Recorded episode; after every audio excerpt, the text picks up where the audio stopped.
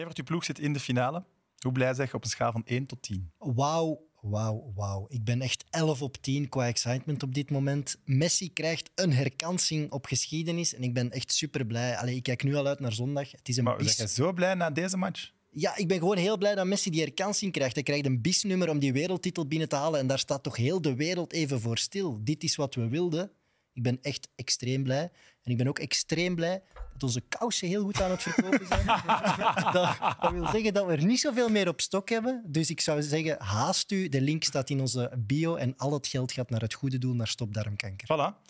Twee winnaars van de slimste mens vandaag in de studio. De ene in 2012, de andere in 2013. Welkom Thomas van de Spiegel en Gilles de Koster. Can't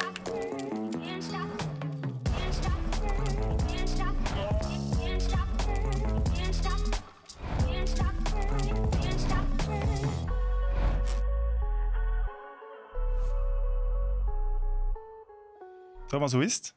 Goed. Ja? Mist je me niet op kantoor? Komt je nog terug? Goeie vraag. Oh, we zitten hier goed, hè. Nee, je wordt echt wel gemist. Oprecht. Dat moest ik gewoon horen. Eh, ik zei het al, winnaar van de slimste mens in 2012. Waarom heb je niet meegedaan aan de allerslimste mens? Omdat ik geen tijd had eigenlijk.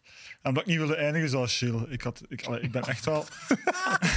ik ben echt wel, denk ik, een winnaar. En ik dacht van... ja.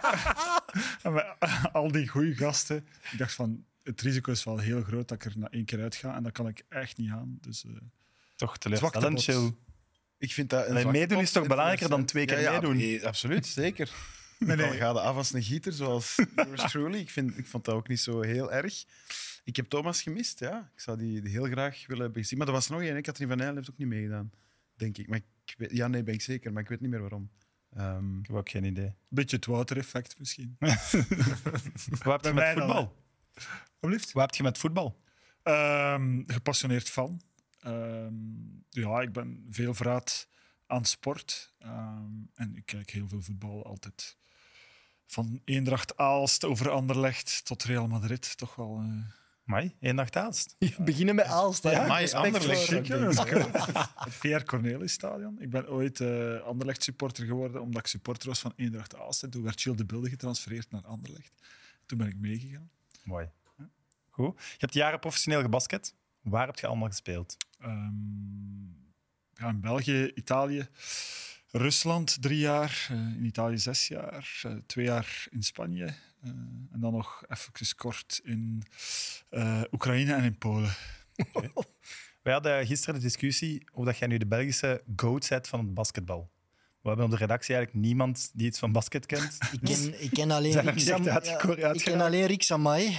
Eh, Jammer dat we echt niemand hebben gevonden die er iets van kent. Maar gelukkig hebben we wel mensen die research kunnen doen. Hè, dat helpt. Ah, Dennis. en dus, heeft, eh, dus hebben we iets gevonden. Hebben we ehm, een interview gevonden waarin Thomas van de Spiegel het eigenlijk zelf duidelijk maakt. Four Final Fours, four finalists, two wins. That's not bad. Eh? It's gonna be because I'm, I'm still the only Belgian they ever beat to a Final Four. Hè, Uw Thomas? sympathiekste interview ooit. Je moet wel weten, dit was echt vlak nadat je Final Four wint. Eh, dan zit je niet heel lucide.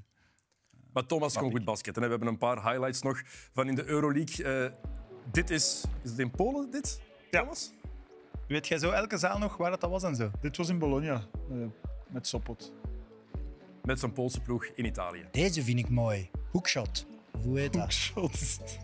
Altijd tof als Evert met de baskettermen begint, dan is, dan is het altijd plezant Hebben we eigenlijk. ook een driepunter? Thomas was Dat zal geen. Heb je eigenlijk driepunters gepakt in het buitenland? Heb je ooit eentje gemaakt? ja, want je bent toch zo'n grote winnaar, Thomas? Ehm, nee, ik denk het niet. Ik denk dat ik in heel mijn carrière één gescoord heb of zo. Legendary. Je moet weten wat je kan hè, en vooral wat je niet kan. Nee, maar even serieus, Dennis. Is dat nu de goat of niet van Belgisch basket? Hij heeft zeker de mooiste carrière. Dat is al één. Allee, twee keer de Euroleague gewonnen, twee keer, eh, vier keer de finale van de Euroleague eh, gespeeld, als ik me niet vergis. De Euroleague, de Champions League van, van het basketbal, dat is al heel uitzonderlijk. Ehm, maar vroeger, ja, voor 1995, gingen spelers zelden naar het buitenland. Als je de carrière van Rick Samai bekijkt, tien keer speler van het jaar, twaalf keer kampioen dat is ook redelijk indrukwekkend. Dus, dus Eigenlijk zeg je nee, het was Rick Samai. Nee, ik zeg dat, het dat hij zeker mee in de, in de discussie hoort. Eh, Willy Steveniers hoort daarbij, Erik Struules moet je daar ook bij vermelden. Eh, maar Thomas hoort zeker bij de, de, de Mount Rushmore van beste Belgische basketballers. Oh, de top 4. Een van de vier. Ik, vind dat, ik, kan, ik kan niet zeggen die is nummer één, omdat het moeilijk is om in te schatten. Maar na, was... na, 24 afleveringen met een sidekick, we gaan er vandaag iets aan hebben. We krijgen gewoon geen antwoord. Ja, dat is ook een antwoord? Het is een folder van de CDMV, maar dat ik was zeker niet de beste. Uh, daar kan ik zelf ook op antwoorden. Wie zou jij op één Thomas? Ja, ik denk ehm, dat er zeker drie, vier geweest zijn die beter waren dan mij als basketter. Ik denk gewoon dat ik strategisch goede keuzes genomen heb in mijn carrière die tot dat palmares geleid hebben. Eh, en dat ik wel heel lang aan de absolute top heb meegedraaid. Ehm, maar ik was eh, aan de absolute top, moest ik echt op de toppen van mijn tenen lopen om mee te kunnen. Eh, en zo Europese subtop was ik echt een hele goeie. Maar Heeft de NBA er ooit in gezeten? ja, een paar keer echt heel concreet. Dat was ook een ander tijdperk. Dat is een heel lang verhaal. Maar ehm, vandaag spelen daar, denk Dennis gaat dat van buiten weten, tientallen Europeanen.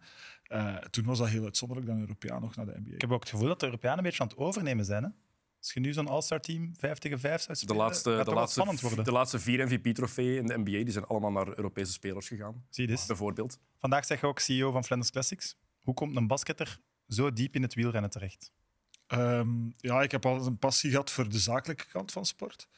En ehm, in basket zijn die jobs heel beperkt. Ehm, en, en ja, zo een netwerk uitgebouwd, een aantal mensen tegengekomen. Eh, en op een bepaald moment belde Wouter mij om te vragen of het mij ook interesseerde om dat in het wielrennen te gaan doen. Oké. Hoe ziet uw doorsnee dag er dan uit? Die is heel lang. Oké. Eh, maar eh, ja, ik ben heel de tijd bezig met... eh, mensen denken altijd koers organiseren, maar ik ken helemaal niks van koers. Allee, ik probeer iets van koers organiseren te, te, te leren, maar eigenlijk is dat niet mijn taak. Ik ben echt bezig met, met de strategie, met de lange termijn, eh, ja, met, met, met de tv-rechten, met, de, met de sponsorships, eh, met eigenlijk het heel zakelijke verhaal. Eh, en er zijn mensen die veel meer van koers kennen dan mij, die dat veel beter kunnen. Vooral bezig met de cross dan nu. Ja, op dit moment wel. Wat vind je van de kritiek van Sven Nys? Ehm, Die vindt voor alle duidelijkheid dat er te veel wereldbekermatches zijn. Ja, ik denk dat er heel wat, en dat is niet alleen Sven Nys, ik denk dat er heel wat mensen altijd moeite hebben met verandering, zeker in het wielrennen. En eh, als je dan iets verandert, dat veel mensen pleiten voor status quo. En in het geval van Sven is dat nu ook zo. Ik denk dat eh, Wacht, sport, hoeveel zijn er? 10, 12 of zo? 14 zijn het er 14. nu. Eh, maar er is te veel cross, daar kunnen we het over eens zijn. Maar er zijn niet te veel wereldbekers. Er zijn genoeg voorbeelden uit andere sporten waar wereldbekers ook eh, dat aantal bedragen. Dus daar gaat het eigenlijk niet over. We moeten ook ons wapenen voor de toekomst. En, en dat, dat stoort mij soms een beetje, dat mensen echt niet snappen dat de, de waaier aan keuze uit sporten die je als, als kijker of als fan kunt beleven, die is gewoon veel groter geworden dan vroeger. Ehm, en, en binnen tien jaar, eh, de, de grote in alle sectoren worden groter en de kleintjes vallen eruit. En, en, en veldrijden is nog altijd, behalve in Vlaanderen, geen grote sport. Als die in 2030 nog wil bestaan, dan moeten we daar nu mee bezig zijn. En het is ook tof om te weten van het zijn wereldbekercrossen. Als je kijkt, ik had het vroeger heel vaak van welke cross is het een superprestige, is het een Ik heb die, zelfs... trofee? wa- waar is dat? Daar ben ik zelfs Maar het gaat toch vooral over internationalisering. eh, hopen dat dat overal aanslaat. En ook wel het verjongen van het kijkpubliek. Nee? Ja, dat, het gaat ook over ehm, de, de, de tijd van eh, allemaal met ons botten in de modder te gaan Ja. staan, die is voorbij. Ehm, dus moeten we ons gaan afvragen van hoe kunnen we... Want Ik het is heb, een heel ik heb geen botten. Ja, het is een, het is een heel aantrekkelijk tv-product. Ja. Mensen kijken er nog altijd heel graag naar. En er zijn ook gewoon onontgonnen markten. We hebben dat nu zondag gezien in Ierland. We, we gaan dat nu komend weekend ook terugzien in Val di Sole in Italië. Ja, dat, dat is e- elke keer wel een schot in de roos. Maar wij denken in Vlaanderen heel vaak van als het niet in Vlaanderen is, dan is het niet goed. Eh, en ik denk dat, eh, dat dat de uitdaging is. Maar het is wel, eh, het is wel tof en het is wel boeiend om af en toe eens ja, mensen wat ongelukkig te maken. Maar wel te weten. Maar ik zei Een boeiend, winnaar. ik zei boeiend. Maar op zich eh, het idee te hebben van, van ja, toch iets aan te proberen veranderen te zijn te goede, eh, ja, dat drijft mij wel. Gilles, koers of voetbal? Oeh.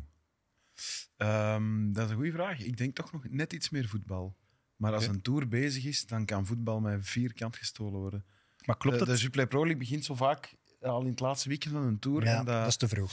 dat is te vroeg, ten eerste. Maar ik ben daar dan ook niet mee bezig. Dan, dan, ja. En Klopt de dat je ooit wel verslaggeving gedaan hebt rond de Ronde van Frankrijk? Ja, de Radio Tour op Radio 1 heb ik vijf jaar gedaan. Vier of vijf? Nee, vijf jaar.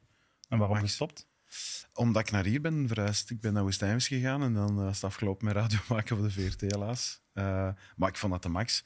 En eh, de Tour is aan het grootste wielercircus ter wereld. Maar zelfs dat is denk ik mondiaal gezien vrij beperkt. De Tour nu niet, maar het wielrennen in zijn algemeenheid is eigenlijk vrij beperkt. Hè. Maar de Tour toch niet? Pas op, ik luister veel Amerikaanse podcasts en als je dan tijdens de tour hoort wat ze daarover te zeggen hebben, die zeggen allemaal: oké, nu is de rustigste periode in sport, er is niks interessants aan, aan de hand. Ja, het is wel een tour. Ja, wel, maar dat bedoel ik. Dus, dus ook daar denken we van. De Tour is het grootste evenement van een sport die van zichzelf denkt dat ze mondiaal is, maar, Maar die niet, dat eigenlijk niet is, hè? Nee, voilà. Ja, oké. Maar de Amerikaanse regies en zo, die zijn er toch met veel aanwezig op de Tour de France. Ja, dat was vooral in de tijd van Lance. Eh, maar de laatste jaren zie je de interesse toch wel weer eh, een stukje afkalven. Ja, het was met het WK ook, hè, dat heb jij gemerkt toen je daar. Maar het WK, maar- Het WK voetbal leeft ook niet echt in Amerika. Ik heb aan de fixers gevraagd: eh, gaan jullie soms ergens naartoe, dus in Arizona, met de fiets? Want Arizona, nergens trottoirs, overal parkings. Die zeggen: ja, nee, fietsen, ja, soms. Er zijn een, ja, ik ben een onkel sport af en toe met zijn fiets. dus ik zeg: en zo de koersen en zo? What do you mean? What races? Geen idee, hè? Nul, hè? Die, die, dus, en dat is, ja, dat is opnieuw, dat is NFL en collegevoetbal en NBA en, en, en dat soort dingen. En Little League als ze klein zijn, maar veel meer dan dat kennen die niet. Hè? Nee. En dat is toch nog altijd de grootste markt, denk ik. Dus, eh, Voetbal? ja, Hebben we vandaag Argentinië en Kroatië gezien? Waren er verrassingen in de basisopstelling misschien? Ja, bij Argentinië op zich wel, want daar moesten ze veranderen, omdat Acuna eh, geel geschorst was. En dan hebben ze Tagliafico gebracht, maar ze hebben ook hun opstelling veranderd ten opzichte van de kwartfinale. hè. Ze waren met vijf achterin tegen Nederland begonnen en nu was het met vier. En hebben ze Paredes, hè, eh, de, de beenhouwer. ja, de, de opstoker van het gevecht tegen Nederland, hebben ze een basisplaats gegeven. Dus ze zijn, ze zijn met een sterker middenveld begonnen. Dat was wel opvallend. En eh Dalic bij Kroatië heeft eigenlijk niks veranderd ten opzichte van de kwartfinale. Dus het was vooral uitkijken naar Argentinië. En hij heeft toch ook tactisch ergens wel het pleit gewonnen, Scaloni, door dat te doen.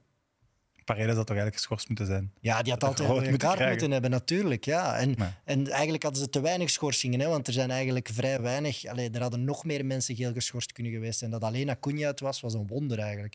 En dat heeft wel in de kaart gespeeld van Argentinië, dat ze wel nog met een heel sterk elftal konden aantreden. Maar dat blijft, bij Argentinië vind ik... Je kan zeggen, ja, Scaloni doet het perfect, maar hij zet wel Di Maria, Dybala, Lautaro Martinez, hij zet ze wel allemaal op de bank. Het is niet dat ze al, hun aanvallende firepower brengen. Dat vind ik dan wel ergens zonde. Maar bon, hij wint 3-0, dus ik moet zwijgen. Ja. De vraag van de match is natuurlijk ook, was het penalty? Ik denk het wel. Ik vond het een botsing. Het was absoluut een botsing. En, en die brave man, eh hoe heet hem nu weer? De, eh, Liva... Nee. Livakovic. Livakovic, sorry. Die, doe, die wil niks verkeerd doen, maar hij blokkeert eh, de doorgang naar doel. Dat doet hem wel. Eender welke verdediger die iemand omver schoffelt, ook al houdt, houdt hem zich in, dat is altijd een fout. Als het aan de andere kant gebeurt van het veld of op middenveld, is dat een fout. Dus ja, het is een fout in de 16. Maar er is wel een verschil het- tussen de doelman en de verdediger. hè? Ja, Een doelman die komt, moet blijven komen. Een verdediger die komt, Ja. kan teruglopen, want er is nog een doelman. nee, nee, dat is waar, maar hij gaat er naartoe, dus hij moet dan de bal... Maar hij was er ook niet voorbij. Hè. Het, is niet, het is niet echt een obstructie. Hij Nee. kan ook niet verdwijnen. Nee, ik snap dat het als ja. onrechtvaardig aanvoelt. Vol een bak. Want eigenlijk, ja, in de geest van het spel geef Ik ben ook niet heel objectief, dus eh, ik ga blijven. Ja, daar moeten we het eens over hebben. Eh, Ja, maar maar, maar hebben het is trouwens wel... beelden van hoe oneens jullie het waren. Oei. Heel tof.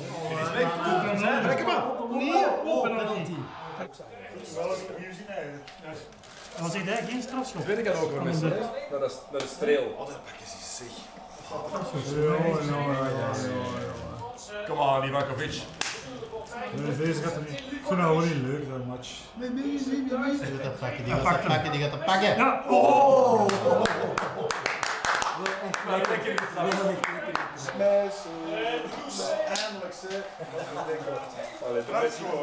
De Messi boys. Hoe kun je tegen Messi zijn? Dat versta ik niet. Maar ik ben niet helemaal tegen. Hè. Ik heb gewoon aan mijn twee jaar bij Real Madrid eh, ja, toch wel heel veel overgehouden, heel veel passie overgehouden. Jij weet dat ook. Eh, als er één club is waar mijn hart... Ik ben nerveuzer voor een Champions League finale van Real Madrid dan voor de dag van de Ronde van Vlaanderen. Eh, Ja, maar dus, jij bent wel niet normaal niet nerveus op de dag van de Ronde van Vlaanderen. ja, ik, ben, daar altijd ik heb eigenlijk Ja, echt- Die een dag zal kan het hem gestolen worden. Ja. Ik heb eigenlijk zelden stress, maar eh, voor Real eh, klopt mijn hart echt wel. Maar dat apprecieer ik en dat vind ik de max. Maar daar... Ja, ik heb dat echt geleefd. De laatste keer dat ik Messi live zie spelen heb, was een 2-6 thuis. Eh, een legendarische Ah. 2-6 nog met Thierry Henry en zo.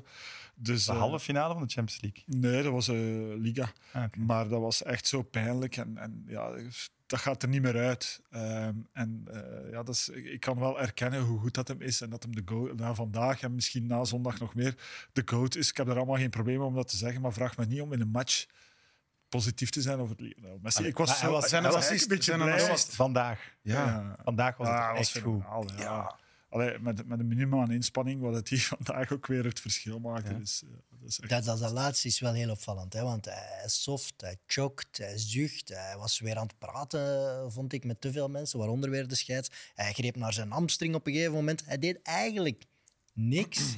Maar dan zet hij het aan, dan zet hij de schakel aan en dan is hij de beste van de wereld. En hij is dat misschien twee minuten in die wedstrijd, maar in die twee minuten scoort hij, geeft hij een assist. Het is wel vanaf de penalty. Hè. Ja. Voor de penalty, Kroatië had meer balbezit. Ze- creëerden was dus gelijk opgaand, maar- ja. maar de ma- ja, we hadden zoiets van, dit is een non-match voorlopig tot aan de penalty. Ja, maar Ja. dat is toch het genie van dat soort spelers, dat die... Hij, had ook, hij probeert op een gegeven moment weer zo'n pas te geven. Ja, Dat dat, is- dat kwam er- maar vooral zijn een assist, hè, want dat is eigenlijk tegen de lijn geplakt worden en dan zo de Hazard-beweging eh, die Hij ook maakt op die Start, assist stop, op verlenging, drie start. Drie keer. Wat trager dan gewoonlijk, maar hij loopt er dan wel Guardiola af, die toch de beste centraal verdediger van het WK is.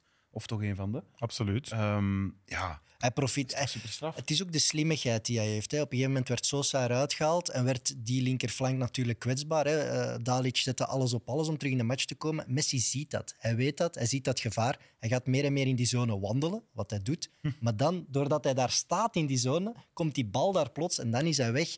Dus het is ook wel het... het ik zal niet zeggen genie, maar de slimmigheid om te weten waar de ruimte op De het veld is. voetbalslimmigheid. Ja, de Ja, heel Simpel, hè? als jij wandelt en de rest loopt, komt je ook vrij. hè? Ja, en hij weet Ja. waar hij moet wandelen. Het is niet zomaar dat hij daar wandelt, natuurlijk. Dat Maar hij is- heeft Hij geeft, hij hebt geeft zo- de perfecte passen tussen de benen nog eens. hè. Maar dat heeft hem ongelooflijk. Ehm, vroeger toen ik nog basketten, heb ik ook met gasten gespeeld waarvan ik dacht van ja, ja, die zijn niet tot hun 16 naar school geweest, maar die zijn geboren om te basketten. Die staan altijd juist. Die nemen elke keer intuïtief de juiste beslissing. Messi heeft dat ook. Ik denk ook niet dat Messi de slimste is van de klas, maar, eh, maar die hebben gewoon iets dat anderen niet hebben. Eh, Tot wanneer ze jij naar school gaan eigenlijk? 17. Ongeveer even lang als jij, denk ik. Ja, het is, het, is, het is opvallend, want als je zegt streetwise, dan denk ik dat er bij de Argentijnen nog andere figuren oplopen die echt van de straat komen. Messi is vrij vroeg naar Barcelona getrokken. Hij is wel degelijk opgeleid. Hij, hij heeft wel een, een systeem moeten volgen. Er zijn er anderen bij Argentinië die echt recht van de straat komen en die echt die, die passie en dat vuur in hebben, hebben. Messi heeft wel die tactische geleerdheid in zich. Daar maakt hij wel een verschil, vind ik. Maar hij is nu ineens ook een, een etterbakje geworden. Ja. Eentje met, met, met zo wat schuim op de lippen die echt wil winnen. Maar dat heb ik op vorige WK's nooit gezien. Nooit. Maar jij vindt dat, Dat tof, vind hè? Maar ik vind dat goed dat, dat, dat die evolueert naar iets. Die voelt ook dat de laatste kans is om die prijs te pakken. Van, ja, het is de laatste kans. En nu eindelijk zit daar wat leven en vuur in. Ik vond dat ervoor altijd een beetje een onbestemd figuur die wel geniaal was, maar gaat meer vlees aan Ronaldo en andere en Mbappé's en andere eh mega vedetten, omdat die gewoon plezanter waren om naar te kijken. Argentijnse Messi was pers... altijd een eh, beetje grijs in wie hij was en nu is hem eindelijk een karakter geworden en een leider. In Argentinië houden ze daar inderdaad Ja. van. En dat hen doet denken aan, aan Maradona. Tuurlijk. En, ehm, Wat ehm, was Maradona? Was ook het randje, ook Ja. het kantje, ook het gif. Absoluut. En ja, we hebben dat moment gezien met, met Van Gaal. Hè. Dat was zo de, de verpersoonlijking eigenlijk van de giftige Messi. Eh, Pedro Elias die heeft daarover eh, iets over online gezet. Ehm, hij gaat deze tattoo laten zetten, eh, want hij heeft gezegd als Messi vanavond had gewonnen, ging winnen, dan ging hij die laten zetten. Dus Pedro, voilà, de volgende Dus hij keer- moet? Hij moet, ja, hij heeft gezegd. Dus de volgende keer in zijn nek zelfs. In een nek. Ja, in zijn- Gaat hij dat niet zegt doen. hij zelf. Ik heb hem aangemoedigd op Facebook om het te doen. Ja, heel goed. En wij doen dat langs deze weg ook. Ik heb gelezen dat Weghorst ook nog eens in een tunnel naar Messi is gestapt voor zijn shirt. Ja. Ja, we moeten er ook wel kloten voor hebben. Hè? Ik denk niet dat hij met zijn shirt te vragen. Ja, ja, om zijn shirt te wisselen. Vet. En Maar- dan heeft hem zijn huid volgescholden gehad. Ik moet zeggen, als, als Wout Weghorst een Argentijn was, dan zette Messi hem als eerste op blad waarschijnlijk. waarschijnlijk, hè. Want hij pakt zijn, zijn bodyguards bij Argentinië mee, maar Weghorst was een ideale bodyguard voor hem Ja, geweest. dat is waar. Het is heel die ploeg is rond hem gebouwd. Hè. La Scalonetta zeggen ze, hè, de ploeg van Scaloni, nu dat het goed draait. Maar eigenlijk heeft Messi beslist wie er mag op het veld staan, wie er zelfs in de staf zit, wie er mee is als kinesist. Hij beslist alles. Hè. Maar is het verschil met Cristiano niet dat hij nu flitsvoetballer is en dat hij door die momenten te kiezen wel nog matchen kan beslissen, veel meer dan Cristiano? Ik, ik, er is een, een verschil in, in die zin dat mensen Ronaldo veel minder gunnen door wie hij is. Dus ik denk dat Ronaldo ook nog matchen kan beslissen. Alleen krijgt hij daar veel minder de kans toe. Nu onder eh, Santos, hij is een paar keer op de bank begonnen. En ik denk ook dat wie Messi is in, in het openbreken van een match, is hij beter. Ronaldo is meer een afwerker. hè. Ja, hij is een playmaker. Hè. Ja, Hij heeft, eh, als Ronaldo niet scoort, is zijn impact relatief ja beperkt. dus als hij geen Messi goede bal heeft- krijgt, kan hem ook niet scoren. Messi zit iets dieper en kan onzichtbaar zijn. Maar kan dan wel drie geniale dingen doen Hm. op een paar minuten. Hè. Het was wel vandaag niet enkel Messi bij Argentinië. Nee, nee. dat zeiden we vorige keer, dat was vandaag zeker niet het geval. Hè? Nee, want je ziet het aan die Fernandes en Alvarez. Die, die speelden misschien allee, die spelen een fenomenale wedstrijd. Ik zal niet zeggen beter als Messi, maar ik vind wel, zij hebben eigenlijk heel, enorm veel impact op die wedstrijd. En dat is ook wel, denk ik, omdat Messi hun dat vertrouwen geeft en hen beter maakt. Ehm, allee, misschien overdrijf ik daar een beetje in, maar die twee gasten, dat is de toekomst van Argentinië. Hè.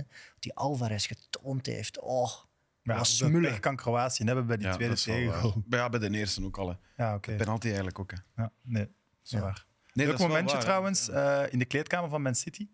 Ja. Dennis, jij hebt dat? Ja, dat was, eh, was heel mooi. conversatie die zou hebben plaatsgevonden net voor het WK. Ja, inderdaad. Eh, blijkbaar was er eh, een gesprek in de kleedkamer van, eh, van Man City over, over het WK. En er werd de vraag gesteld aan, aan Pep Guardiola wie denk je dat de grootste kans heeft. En hij heeft niks gezegd. Hij wees gewoon naar Alvarez. Dus Pep had het meeste vertrouwen in Ah, ja. Argentinië en in zijn, voor- ah, zijn vroegere poulain. Maar als mannen als, als Paredes en De Paul en eh, Otamendi ook wel, als die de gunfactor een beetje afnemen bij Argentinië door hun, door hun soms echt irritant, etterig gedrag, dan zijn mannen als Fernandes en Alvarez wel de tegenpolen. dat Zij krijgen wel weer die gunfactor. Zij spelen gewoon all-out. Zij smijten met hun hart op het veld, maar niet vuil, niet vilijn. Er zit gewoon jeugdige passie in. Dus dat vind ik ook goed dat dit Argentinië die mannen ook wel heeft. We moeten wel zeggen, ze zijn de gunfactor misschien een beetje verloren, maar Nederland, weten we nu wel, heeft het ook wel echt zeer zwaar uitgehangen. Het zal Dus- nog eens niet Ah, zijn. ja, voilà, dus Het zal wel, ja, ja maar dat, en dat heb je niet gezien in de live. Van, van Argentinië ook heel weinig. Maar hè, er was dan één foto die direct na die match werd. eh, Ja, je was hard over de regie, hè? ja, omdat eh, eh, maar zelfs Lipioza aan het sakkeren en terecht over dingen die hij zag gebeuren in het stadion. Maar wel, waar wij als kijker het raden naar hadden. Maar dan is de regisseur niet wakker natuurlijk. Hè. Ja. Je moet laten zien als er, als er een scène op dat, op die, in die middencirkel gebeurt, ja, dan wil ik het wel gezien hebben. Hè. Of als, er, als, er, als, er, als ze zich elkaar passeren op weg van en naar de stip en er wordt iets gezegd. we hebben gewoon niet gezien. en dat allemaal was niet echt gezien, ver. hè. dat is allemaal dat gebeurd wel. achter de goal. Die Dumfries die is echt ver weg van zijn groep. hè. Dat is toch ongelooflijk dat je dat niet ziet? Ja. Ofwel is de FIFA die zegt, ja, we willen dat soort gedrag niet in beeld. Dat kan. Waarom zouden ze dat doen? Het draagt toch net bij tot, tot die folklore van Nee, het misschien WK moedigt je aan ook. als het zou werken. Ja, Het, het gebeurt toch. Mensen gaan het toch te weten komen. Dan kan je het even goed laten zien. Hè? het is wel het verhaal van die Daarom. match. En, en Tuurlijk. ik, ik, ik kende het verhaal niet, ook al had ik samen met jullie gekeken. Allee, of, eh, nee, dat was niet samen, maar, maar ik had heel die wedstrijd Ik gezien. Sorry. niet meer we, we hebben, we hebben Portugal en Spanje in de achtste finale samen gezien. Ja, voilà. Ik had alles gezien en ik dacht, hoe kan het dat ik dat niet heb gezien? Want dat is het verhaal van die match. Verklaart Messi na de match, verklaart Van Gaal zijn verbouwereerde kop. En dan nog die Matteo Lopez die dat daar niet in de hand had, die, die scheidsrechter. Laos. Ja, dat hebben, eh, sorry, Ja. Eh, dat hebben we allemaal niet gezien. Dus dan denk ik, dat is wel het grootste sporttoernooi op aarde. Mhm. Vreemd. Wel vreemd dat er dan zo'n ref is. Hè. Zo'n belangrijk ref en zo'n regisseur. grootste Ja, ja. Maar goed, Maar goed, het is wel een naam, hè. revelatie van Argentinië, misschien McAllister?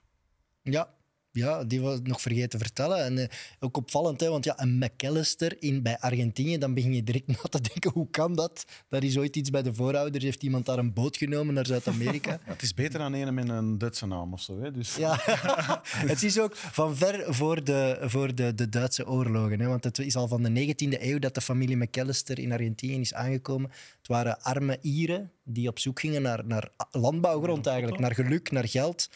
En eh, vandaar De, de stammen ze middenste af. is, is McAllister, die bij Argentinië speelt. foto. En de vader die had nog met, met Maradona samengespeeld. De vader Carlos McAllister heeft inderdaad ook bij de Boca Juniors gespeeld, hè, samen met Maradona. En de, de linkse is ook een profvoetballer bij de Boca Juniors op dit moment. Dus het zit wel echt in het bloed bij de McAllisters. En die mens spe- speelt bij Brighton. Ja. Daar moet je eigenlijk al over nadenken. Want je kunt dat niet, allee, ik kan dat toch niet zo direct opnoemen, dat hij bij Brighton speelt. En die ontpopt zich is bij- vaak genoemd. Ja, Jelle Tak is gigantische Brighton-fan, dus die vernoemt hij heel vaak. Ja, maar mijn, mijn Belgische blik bij Brighton die is natuurlijk 100% op, op Trossard gericht. Maar ik vind het wel heel cool om dat soort gasten. Maar ik ben nog net iets meer onder de indruk van Fernandes. Ja. Die vind ik fantastisch. Voilà. Ja. Fantastisch eerste deel. Hopelijk meer van dat in deel 2. Can't stop,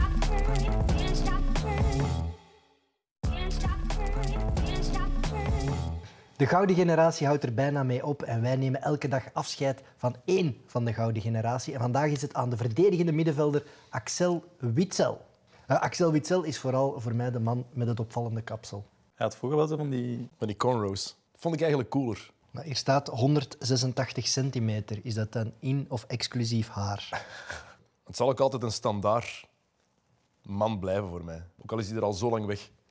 Ik hou wel van spelers die hun eigen move hebben na een doelpunt. De vliegende vogel. Dit is de neerzittende vogel. Dit is de vliegende vogel. De neerzittende vogel. Er is natuurlijk het Wasilewski-moment. Maar ik ga ook wel nooit vergeten aan het bondsparket als hij zijn, zijn straf gaat aanhoren, dat er daar een Anderlecht van stond om daar dan een beetje assassin naar de Witzel te roepen. Maar het is wel mooi dat hij ook weer is omarmd door de Belgische supporters. Ook, want dat is een moment dat je carrière ook helemaal kan kapotmaken. En ook mentaal, dat hij daar is overgekomen, vind ik eigenlijk heel straf. Hetgeen dat het meest opvalt, zijn die zes jaar Zenit in China. Sportief vinden we dat allemaal super spijtig, denk ik. Maar hij heeft zich daar nooit iets van aangetrokken. Hij heeft altijd zijn eigen pad gekozen. En Hij is er vooral te lang gebleven. Hè? Want als hij daar twee jaar speelt bij Zenit, denk ik dat niemand er iets van zegt. Maar hij heeft daar vijf seizoenen gezeten. Ik denk dat dat het probleem is. Dat is gewoon veel te lang geweest. Eigenlijk straf dat hij ook na dat jaar China, dat hij daarna nog naar Dortmund en Atletico is gegaan ook. Het zijn geen voddenploegen hè, die hem hebben genomen. Je hebt Benfica, je hebt Dortmund, je... nu heb je Atletico Madrid. Dus hij wordt toch ook wel door Europese topcoaches aanzien als iemand die je er altijd graag bij hebt. Debuut gemaakt, federationele ploeg tegen Marokko, 130 caps. 12 goals.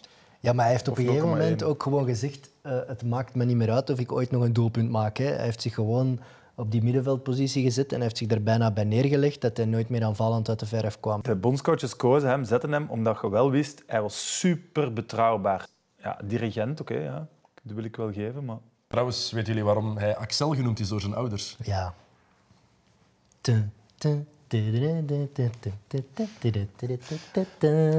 Beverly Hills Cop, kom. Axel Foley, natuurlijk, legend. Ik zou zeggen, bedankt aan de metronoom van onze ploeg. Axel, bedankt voor alles wat je ons hebt gegeven. En morgen doen we een andere duivel? Ja, Oké. top. Kleine discussie, Dennis. Doet hij gewoon zijn duimen in elkaar en laat hij zijn handen zien? Of beweegt hij met zijn Hij vingers of zijn hij handen? beweegt ze ook altijd. Maar hij doet niet zo, wat jij deed, was wat Dat, dat doe ik zeker niet. Dit is een zieke een vogel. heel, heel, heel, gewoon een heel slecht camerastandpunt. Maar ik denk eigenlijk niet dat hem zijn vingers beweegt, maar ik kan mis zijn. Maar een mooi Kun je daar afscheid aan onze met een video opzoeken? Nee, we mogen dat niet geven. Nee, geven niet, maar je kunt toch gewoon Ja, ik heb het hij beweegt zijn, hij beweegt zijn handen. Oké, voilà. Eh, terug over de match van vandaag.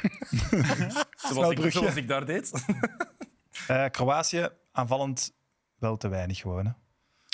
Ja, daar kan je niet naast, denk ik. Eh, eigenlijk de hoofdconclusie is dat we over drie dagen een afspraak hebben met het afscheid in het nationale shirt van een megamonument, Luka Modric, die ook vandaag weer echt heel goed was eh, op het middenveld. Maar ja, in de zone van de waarheid hebben ze eigenlijk in het kader kunnen schieten. Denk Dat het. vraag ik het mij af, ik denk het niet.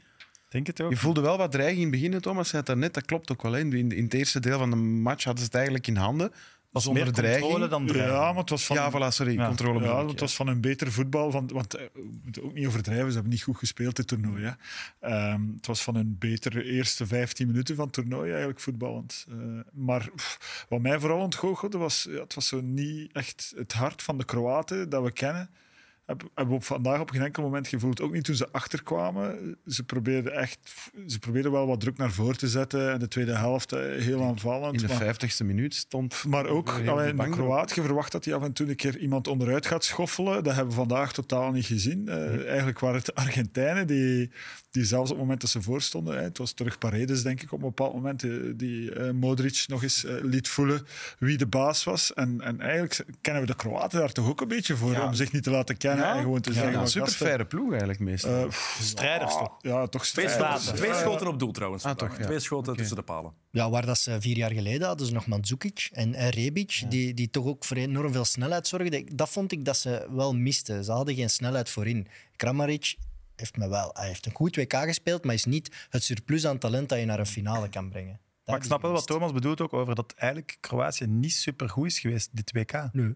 Ook al hebben ze de halve finale gehad dus, en Ze- pakken ze misschien zelfs brons. Ja, ze zijn de ploeg van de uithouding. Hè. Ze houden graag een match onder controle. Ze spelen graag verlengingen. Ze, ze, ze vinden dat helemaal niet erg. Daarmee zijn ze altijd door kunnen gaan. Wat ook een kwaliteit is. Hè. Maar vandaag was het duidelijk de minste match in acht, allez, in vier, in twee toernooien eigenlijk was vandaag de minste match. Ja, maar allee, dat wordt over Nederland ook gezegd dat die een teleurstellend toernooi spelen. Die spelen kwartfinale. Kroatië gaat zeven wedstrijden spelen. Kroatië geen teleurstellend toernooi. Hè. Nee, maar Nee, ik vind dat altijd... spelniveau? Het spel, ja, qua spelniveau, maar daar wil ik toe komen. Dan ligt het volgens mij meer aan de tegenstrever die dat belet. Want anders raak je toch zo ver in zo'n toernooi niet. Dat is toch wel echt een goede ploeg. Nee, dat Toch? klopt. Ja, absoluut. Ja. We stonden even stil bij de genialiteit van Modric, maar wat maakt hem nu eigenlijk zo goed? Want je ziet hem niet heel veel in matchen ook niet. Hè? Maar hij, heeft, hij is de absolute rustbrenger, toch? Hij heeft nooit balverlies. Hij maakt 9 van de 10 de juiste keuze als hij in balbezit is.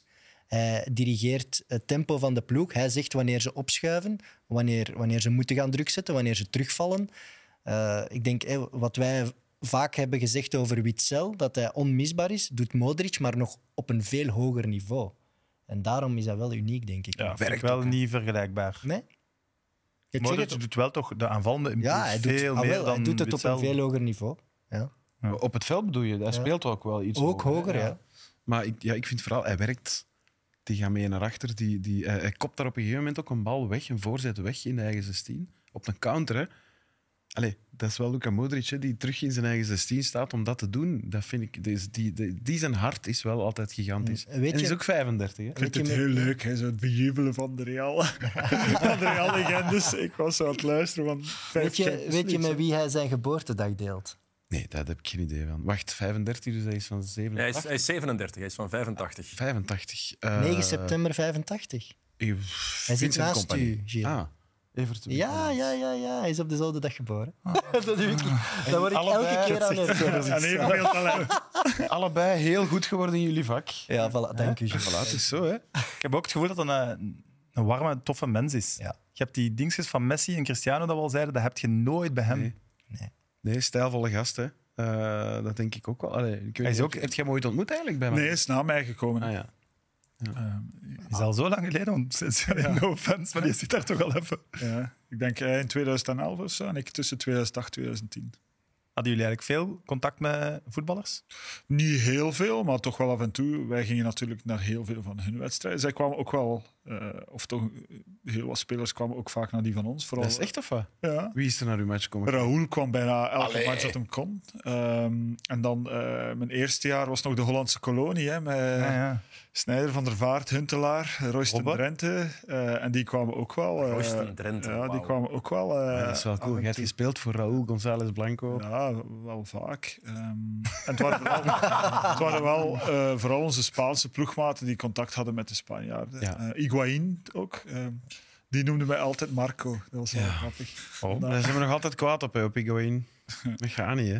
Maar, eh, ik had een ploegmaat, die heette, ook, die heette Marco Thomas. Ik was dan Thomas van de Spiegel. En hij kon ons niet echt uit elkaar houden. Dus noemde hij ons altijd Marco. Dus ik was hem zeker dat het één keer juist was. Evert, had een leuk weetje ook nog van de teammanager eh, van Kroatië. Ja, nu dat, ze, dat eruit liggen, is dat misschien wel jammer, want we gaan ze niet meer terugzien. Maar dat is een, een vrouw, een vrouwelijke teammanager, Iva Olivari heet ze. En zij gaat al mee van, eh, voilà, je ziet een mooie foto van haar. Ze gaat al mee van 1992. Zij is er eigenlijk bij vanaf de oprichting van de Kroatische Voetbalbond. En, en daardoor wordt zij door de spelers als een soort mama beschouwd. En Dalic heeft gezegd, oh wow, mama, ze is de baas. Ze is eigenlijk de baas van het elftal. En dat vond ik wel vet. En zij, zij is eigenlijk verantwoordelijk voor alle eh, internationale elftal, elftallen van Kroatië, ook bij de jeugd. Dus dat wil zeggen dat zij mannen gelijk Modric, Brozovic, Kovacevic, Kovacic kent vanaf dat ze 13, 14 jaar zijn. Dus zij is echt wel het moederfiguur van die speler. Dat vind ik wel leuk. dus zij was er ook bij toen Modric op zijn 15 speler van toernooi werd ergens in een, in een jeugdtoernooi. Dat is leuk. Ja, dat is Dat is waar. een beetje wat Mieken is voor ons. Ja, voilà. Maar Mieke heeft nog niet drie keer op de halve finale van een WK gestaan. En, eh, Nee, zij moet het met ons doen. Dames wel. En Voilà. ik heb ook eindelijk ontdekt van waar het schaakbordpatroon komt. Want ik ben daar nu al 40 jaar op aan het chicken en nu weet ik het. Dus van drie jaar voor Oh geboren. ja, zeg. Dus het komt van een legende. Hè. Ooit is de Kroatische koning gevangen genomen door de Venetianen. En hij heeft zich vrijgespeeld met het schaken. Echt? Hij heeft een schaakwedstrijd gespeeld tegen de Venetiaanse baas. En hij heeft die gewonnen en daardoor werd hij vrijgelaten. En daar, Als je dat niet gelooft, Voilà. Dan heeft hij Ik heb het ook Dan wel ergens nog 40 gelezen. jaar Ja? Dus het klopt. Ja, Allee, dat is toch was daar ook verkeerd, ofwel heb ik het op dezelfde plaats gelezen. Maar ik heb dat ook. hebben, hebben wij zo geen Belgische legende waar we ons shirt aan op kunnen baseren? Matchbox met die vlammetjes. Kom. De Leeuw van Waterloo, of daar iets mee nee, ik doen. denk Dancing Dimmy op dit moment inderdaad. Met die vlammetjes. eh. Goed, we hebben het al over België gehad. De Rode Duivels zoeken een bondscoach.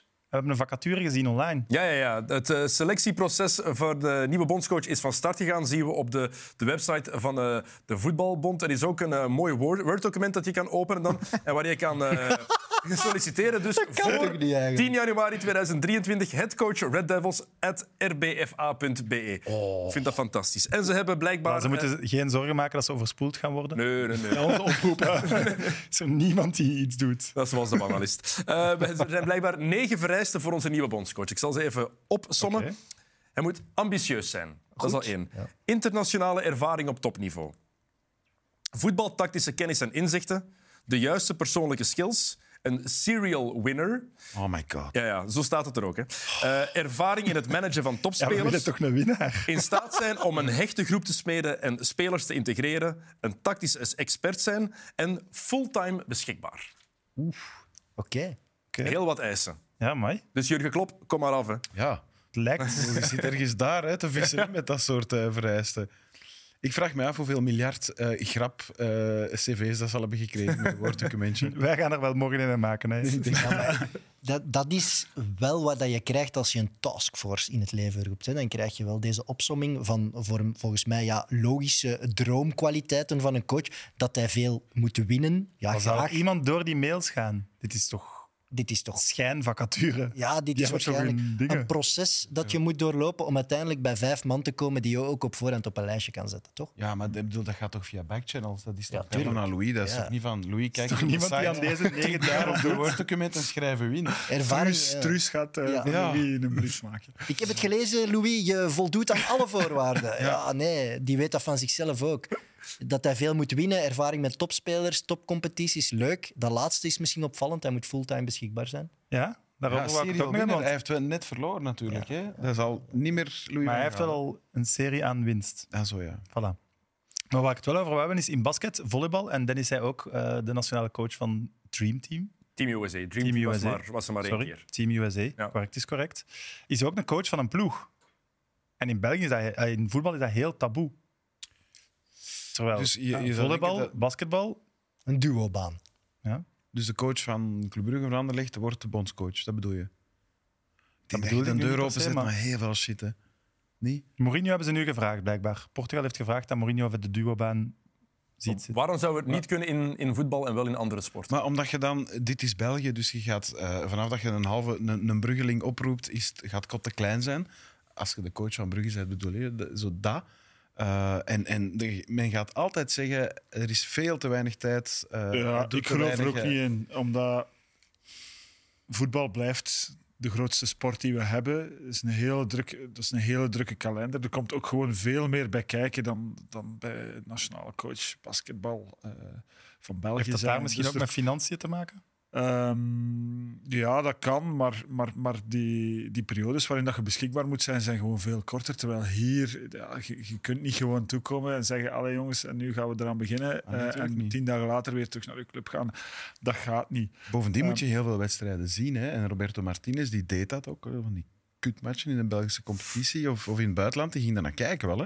Dus die ging zelf scouten. Dat, is overal dat gaat al niet. Dat hè. moet je Martinez wel geven. Ja, Ik ben die waar. tegengekomen achter de kazerne. Dat ik dacht, ja, kom je nu Geoffrey Heideman scouten? Dat was echt soms bizar, maar die was daar voor het Belgisch voetbal te promoten. Dat hoort ook bij de job. Hij was natuurlijk ook technisch directeur. Hè, dus dat was voilà. ook dat daar al, ook veel mee te maken.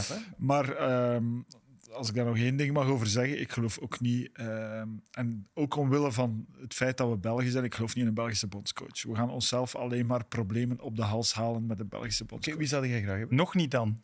Omdat van deze gouden generatie gaat hopelijk wel een internationale topcoach uitkomen. Ja, we- maar we, zijn, we blijven België. We zijn zodanig gefragmenteerd en we vinden, we vinden altijd wel iets. En dus elk land kan dat behalve wij. Zijn wij dan zo uniek in de wereld? Ah, ik vind dat zonde. dat wij- ja, de manier Die Kroaten staan er toch met een Kroaat? Ja, wel. ehm, Rustig, Evert. Weet je wat je doet? Fix die dan. Je hebt deze telefoonnummer, dat kan niet anders. Maar eh, ja, ik denk dat wij een land zijn die dat niet kunnen. Eh, en we vergeten hoe rustig de laatste zes jaar onder Martinez, ook omwille van de resultaten, maar hoe wel. rustig op communicatief vlak de laatste zes jaar onder Martinez We geweest hebben ons daar de laatste twee jaar wel zwaar aan geërgerd. Geërgerd wel, maar op zich, dat, dat, dat bleef wel. We ergerden ons, maar dat, dat, liep, dat, dat werd nooit problematisch. En in het verleden hebben we alleen maar Eh, problematische situaties gehad. We dienen daar gewoon niet voor. Hè. We kunnen nu wel, hè. Ik, ik voel me Belg voor alle duidelijkheid, maar Wallonië, Vlaanderen, dat gaat blijven. De Waalse media tegen de Vlaamse media, dat gaat altijd blijven. Brugge, Anderlecht, Standaard, dat gaat altijd blijven.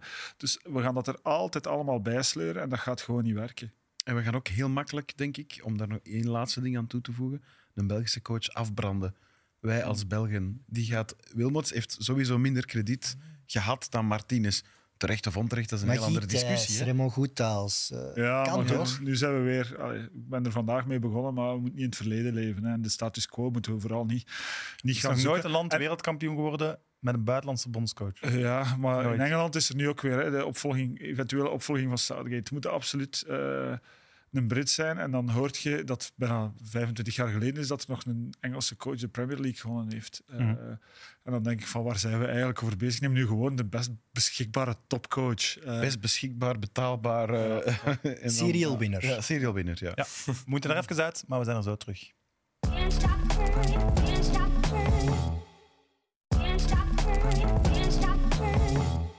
We hebben vandaag mooi bezoek gehad in onze mansion.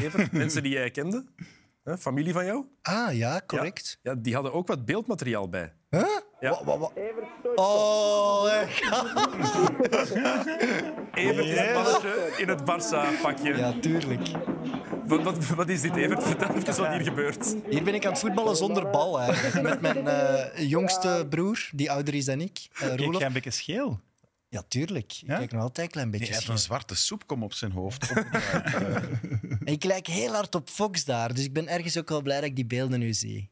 Nee, ik Huh? was eh, ja, grote Dat zeg ik wel niet zo, vriend. Jawel, daar wel. Een grote, grote van bij geboorte dus. Hè. Voilà, Stoichkov. Ja. Ik kan het anders voor de duizendste keer vertellen. hey Dennis, het was terug matchdag. Ja. Dus terug tijd voor ons All-Star team. Ja, we hebben het bord kunnen omdraaien en er zijn weer rechte lijnen op, onze, op ons bord in plaats van diegene die we zelf eh, getekend hebben. Ehm, ik zal het team nog eens overlopen. Eh, de elf die er nu in staan zijn Livakovic in doel, Guerrero, Saiz, Gvardiol en Hakimi in de defensie, Bellingham en Amrabat op het middenveld, Mbappé en Vinicius op de flanken en Giroud en Messi vooraan. Thomas, jij bent er voor de eerste keer, dus jij mag voor het eerst... Mag ik eh, even ja. zeggen, Dennis, dat je dat heel vlot zegt, al die namen. Ik heb ze ook al heel veel gezien. Hè. Professioneel. Dank u. Ehm, Thomas, wie moet eruit, wie moet erin? Kunnen we een plek vinden voor McAllister? Eh, Ik kijk naar Evert. ja, tuurlijk kunnen we dat. Ik Oké, maar vind, kunnen we Bellingham er wel in laten? Dus en dan Amrabat- Vi- Vinicius eruit en Messi op rechts en dan... Oké, ik vind Vinicius kan eruit en dan ga je gewoon met een extra man op middenveld. goed. Dat kan. Dat kan allemaal. Alles kan hier. Ik zal Amrabat dan wat lager zetten. Dat is goed voor het evenwicht. Hè? Ik ging Messi eruit halen, maar Nee, nee, nee, nee, nee, nee, nee, nee. Dat, dat had echt heiligschennis geweest. Na deze prestatie. En dan had je dan mij moeten zeggen dat ik chill voor u laten gaan. Nee, maar dan Messi er ging je meteen op. Ja. Ik ook, ja, ik zou Enzo Fernandez er heel graag eh, in hebben, maar dat lijkt mij misschien een beetje dubbel op aan het worden daar op dat middenveld, niet? McAllister er terug uit. Nee, maar wat je ook kunt doen is Alvarez in plaats van Giroud, omdat ik het niet zo heb voor Giroud. Oké. Eh, en omdat Alvarez ook al boven de verwachtingen presteert. Dus laat ons dat doen. laat ons hopen dat. Giroud er morgen weer in komt dan. Ja. Ja, Nee, niet, niet meer voor Marokko in die match.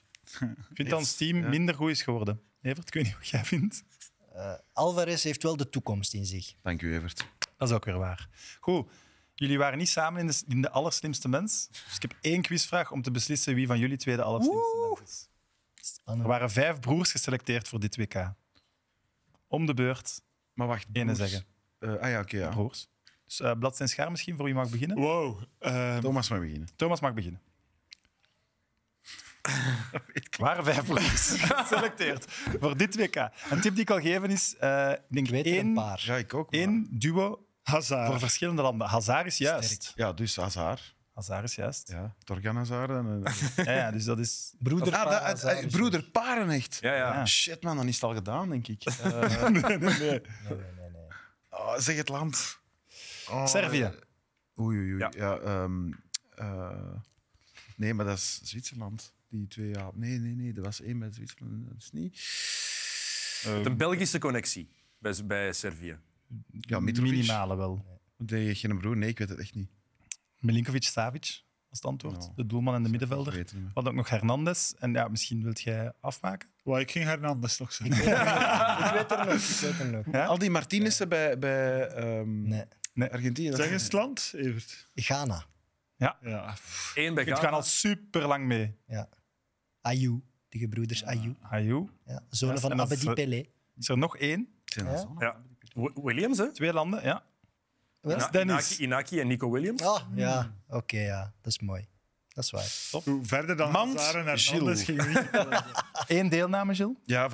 Maar Trots daar, op. eh, zeker. Zeker en vast. Went het? Nee. Dennis, we moeten onze sponsor Napoleon Sports bedanken. Ja. Want we zijn eigenlijk zo slecht bezig dat ze het bedrag dat we kunnen winnen met een juiste prono omhoog getrokken Dat is echt heel erg, hè? Ja, dat is bekkenzielig. Ja, in het begin van het WK zeiden jullie, als het slecht gaat, dan gaan we vragen om het misschien te verdubbelen. Wel, ze hebben het eh, vervijfvoudigd, nu het. Dus eh, En net nu schiet Dus omdat jullie zo weinig geld... ja, ja, dit is de tussenstand op dit moment. Ehm, Evert heeft 1500 euro voorlopig eh, binnengehaald voor Stichting Darmkanker en eh, Sam 1700 voor eh, Pleegzorg Vlaanderen. En dat komt hierdoor natuurlijk. Sam dacht dat het eh, verlengingen gingen worden tussen Argentinië en Kroatië. Evert heeft op Messi gestemd of gegokt. En morgen is het Frankrijk-Marokko en jullie zeggen allebei Frankrijk. Dus morgen is het weer 0 euro. Nee. Ah, goed gezegd. Ah, zo. Je moet, Die eh, had ik heel laat. laat. je moet er echt Ik, van ik reken af. in tegen Evert. Thomas, jij gaat nog naar Qatar. Ja. Hoe heb je dat nog kunnen regelen? Ehm, ja, dat, dat ligt eigenlijk al enkele maanden vast. Ehm, het bedrijf dat de mediarechten beheert voor onze wielerwedstrijden ehm, heeft ook wel wat eh, voetbalrechten, in, onder andere in portefeuille. En die hebben mij maanden geleden uitgenodigd en die zeiden, ja, kies uw match. En ik dacht van, Nee. het, het risico dat België lang meegaat is niet heel groot, dus doe mij maar de finale. En die zeiden, oké. Kies uw match. En Cool. dan, eh, Dat is toch cool? Dat is Nice. echt cool. Ja. een WK-finale. Dat is bucketlist. hè. Voilà, absoluut. En ik, allee, ik hoop toch een beetje op Argentinië-Frankrijk. Een WK meemaken is uniek, hè, Gilles? Wij zijn samen in Kazan geweest en dat was echt de max. Ik vond een geniale ervaring. Dat was ook in een schurkenstaat, dus daar hoeft je, hè, bij Rusland, dus daar hoeft je je al niet schuldig over te Ik voelen. heb er drie jaar gewoond. Ah, dus voilà, ik ja. er alles van. Nee, maar dat is, heel, dat is heel cool. Nu, bij ons was het natuurlijk kwartfinale van uw eigen land. Dat maakt het wellicht iets specialer, want we geloven onze ogen niet. Maar goed, ja, een WK-finale. Als jij Messi tegen Mbappé kunt zien voetballen, bucketlist, zeker en vast. Jaloers. Dennis, je had nog iets om af te sluiten? Ja, eh, we pro- jullie proberen te voorspellen. Jullie doen dat niet zo goed. Wel, eh, Ivana Knol, dat is iemand waar jij fan van bent, heeft dat ook proberen te doen. Ze moesten eh, goed mikken om te zien wie er zou worden. Het is, was goed gemikt, maar het was wel op de verkle- verkeerde bang, om het dan maar zo te zeggen. Maar, In de weken delen. heel mooi. En wat ook mooi is, is de nostalgiezolder. En aan de kijkers en luisteraars. Tot morgen. Bye. Gilles, welkom op mijn zolder. Wat vind je ervan? Ik vind het prachtig. Vooral de tafel, denk ik. Ja, je bent net terug uit Amerika, Ja. dus je zou misschien denken we hebben iets van WK 94. Maar zo zijn jullie niet, hè? Nee, wij gaan u verrassen. Oké, We hebben een item gekozen uit 1954. Maar jaren 50 is mijn koppen, hè? Alsjeblieft. Wauw. Het is een, Dat is het boek van de Koninklijke Belgische Voetbalbond over de interlands van het seizoen 53-54.